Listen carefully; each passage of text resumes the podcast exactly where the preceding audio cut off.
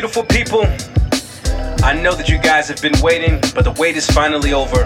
I'd like to officially welcome you guys to the 180 Podcast. That's right, the 180 Podcast. I'm your host, Alex Warren.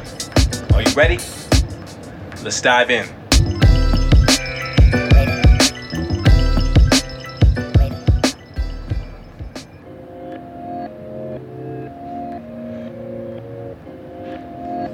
All right, welcome back.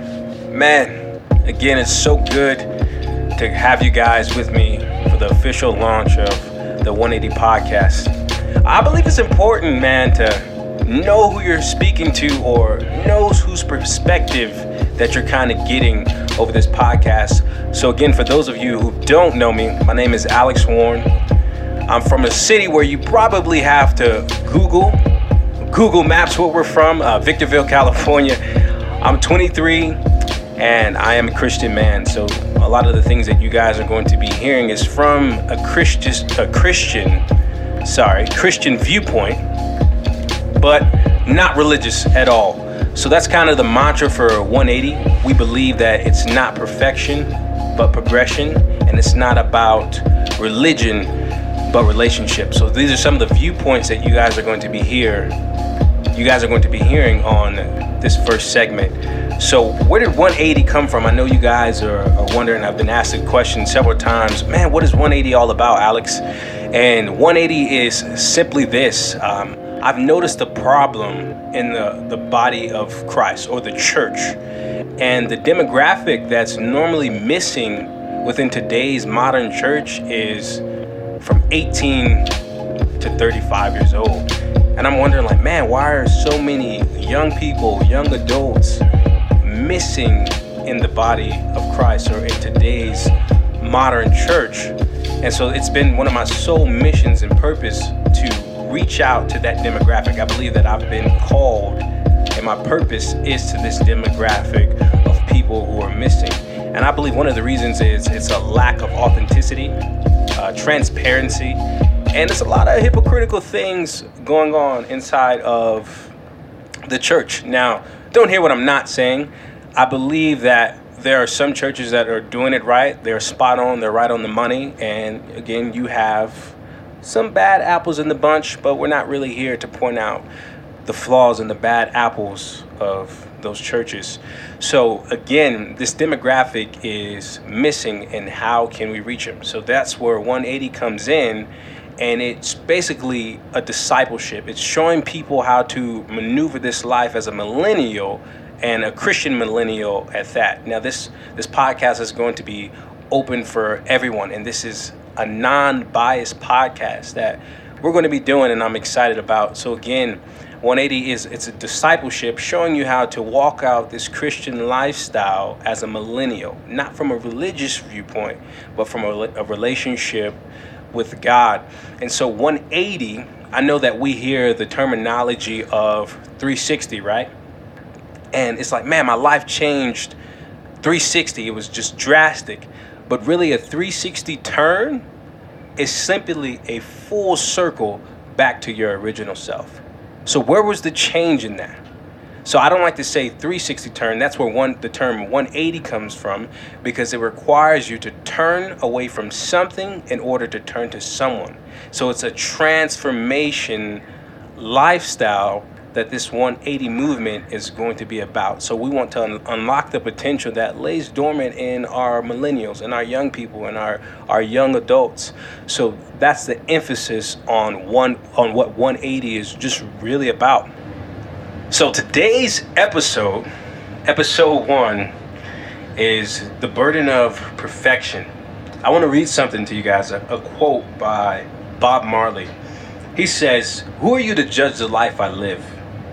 I know I'm not perfect, and I don't live to be, but before you start pointing fingers, make sure your hands are clean. By the way, make sure your hands are really clean. I know that we have this pandemic going on, so make sure you guys are practicing safety and washing your hands and not spreading the germs and the, and the cooties around here. But again, he says, Who are you to judge the life I live? I know I'm not perfect.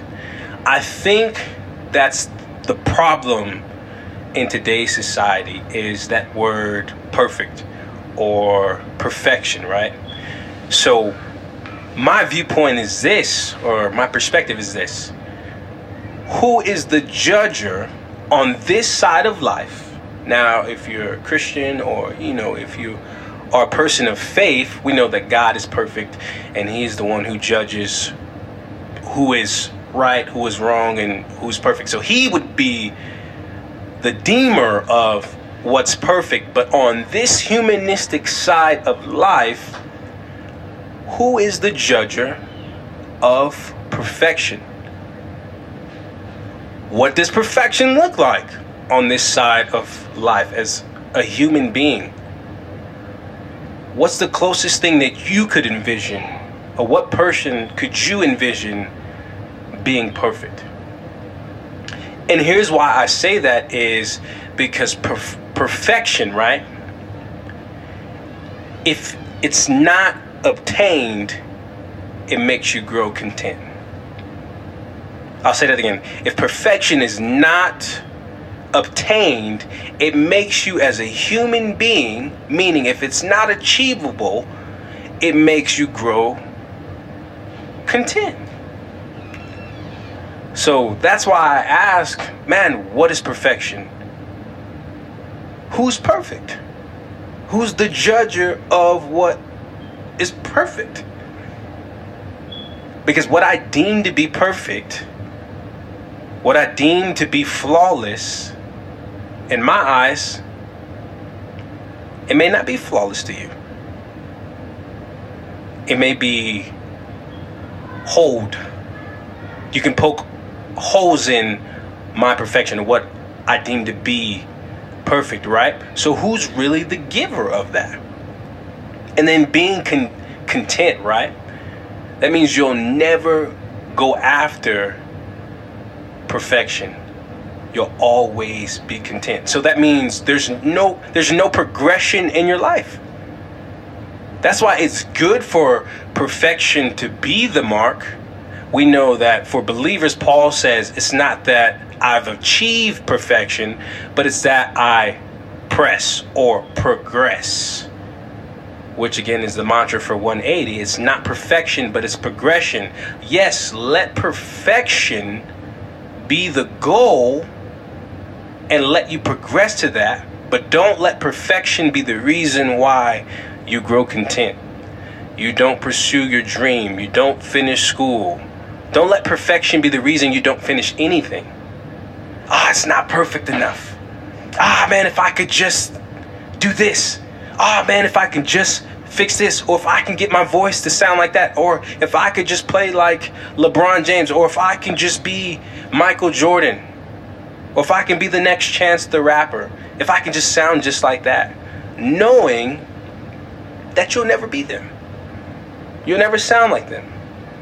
Nothing that we do on this side of life will be perfect. But again, don't allow that to be the reason that we grow content. We always want to progress towards being a better you, allowing yourself to transform. Again, that's what 180 is about. It's dying to your old way of thinking, right? And picking up a new habit. That's in any successful book from David Ramsey to the Patrick Bet Davids to all these people, the Tony Robbins. This is all that they're saying. They're not saying do a 360. They're saying turn from what you used to think about and look towards this. And again, if you're a person of faith, we want you to turn from the things that are dead in this life, that are temporal, that will bring you no substance in the life to come.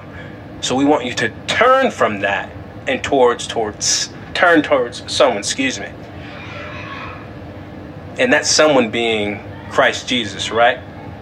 So I want to focus on the second part of what he was saying, Bob Marley, is before you start pointing fingers make sure your hands are clean. I believe this is the reason why the millennials are missing from the church. You don't have to believe that. You don't have to think that. But I can tell you that is part of the reason, as being a millennial, that some of us are missing. Is because we're quick to point fingers of judgment with dirty hands. Our hands are not even clean. Some of us, we don't even try to clean our hands.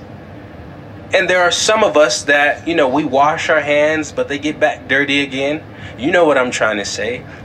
Even as believers of God, right? We'll never be perfect, but we're pressing towards the mark. But how dare we point fingers at someone else with self righteousness to say your hands are dirty and if you look in the mirror or if you look down at your hands, your hands are dirty as well. And if not more dirtier than how the millennials are living. So it's a sense of self righteousness that turns the millennials away. Now, I'm not speaking for all millennials. This is just my perspective on what I see and on what the problem is and this is what I want to fix. And so, the burden of perfection, we can wrap it up with this. The burden of perfection, right, is what we're talking about today. The burden being contentment is because, man, no matter how hard I try, I'm never going to be perfect. I'll never measure up. So, what's the point? What's the use of even trying if I know my good will never be good enough on this side of life? Don't allow the burden of perfection to be the reason why we, as people in this world, as people of God, as beautiful people, I like to call you guys, don't let that be the reason we grow content and stagnant in the things that we do in this life. So, with that being said, this has been the official first episode to the 180 podcast. Thank you guys for sitting with me. Thank you guys for listening. And stay tuned towards the next episode. I like to end with show love and give hope.